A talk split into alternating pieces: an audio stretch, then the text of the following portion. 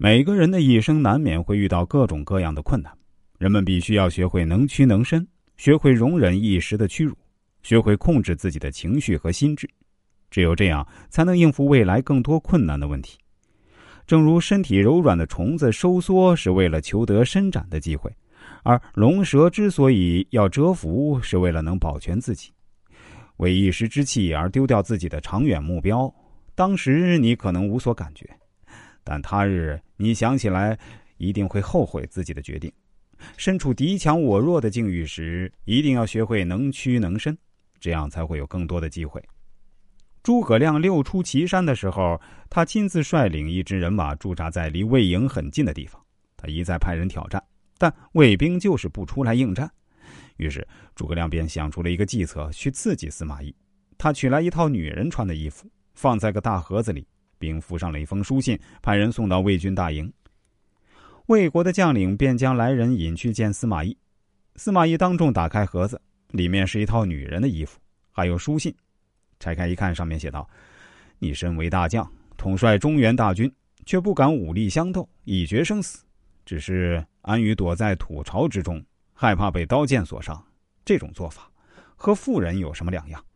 现在我送你一套妇女服装。”如果你还是不敢出战的话，就恭敬的跪拜接受我的礼物；若是你还有羞耻之心的话，还有男子气概的话，就送还回来。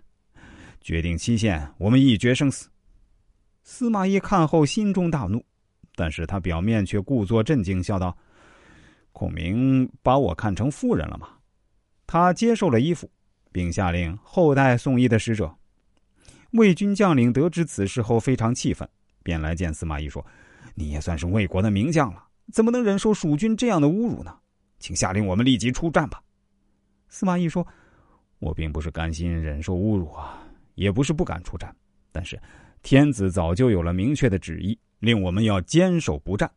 如果现在出战，就违抗君王的命令了。”众将士还是愤怒难息。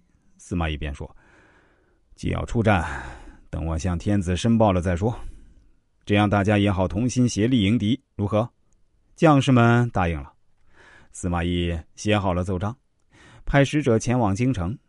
皇帝曹睿了解了事情经过，便对大臣们说：“司马懿既然已经坚守不会出战，现在为何又请求开战呢？”一个将领说：“司马懿本来不想出战，只是因为诸葛亮侮辱的缘故，众将士太愤怒，才故意上了这道奏章。”希望陛下能重新明确的声明一下坚守不战的旨意，遏制一下众将士的愤怒。于是皇帝便派人前往魏军大营，宣布不准出战，违令者斩。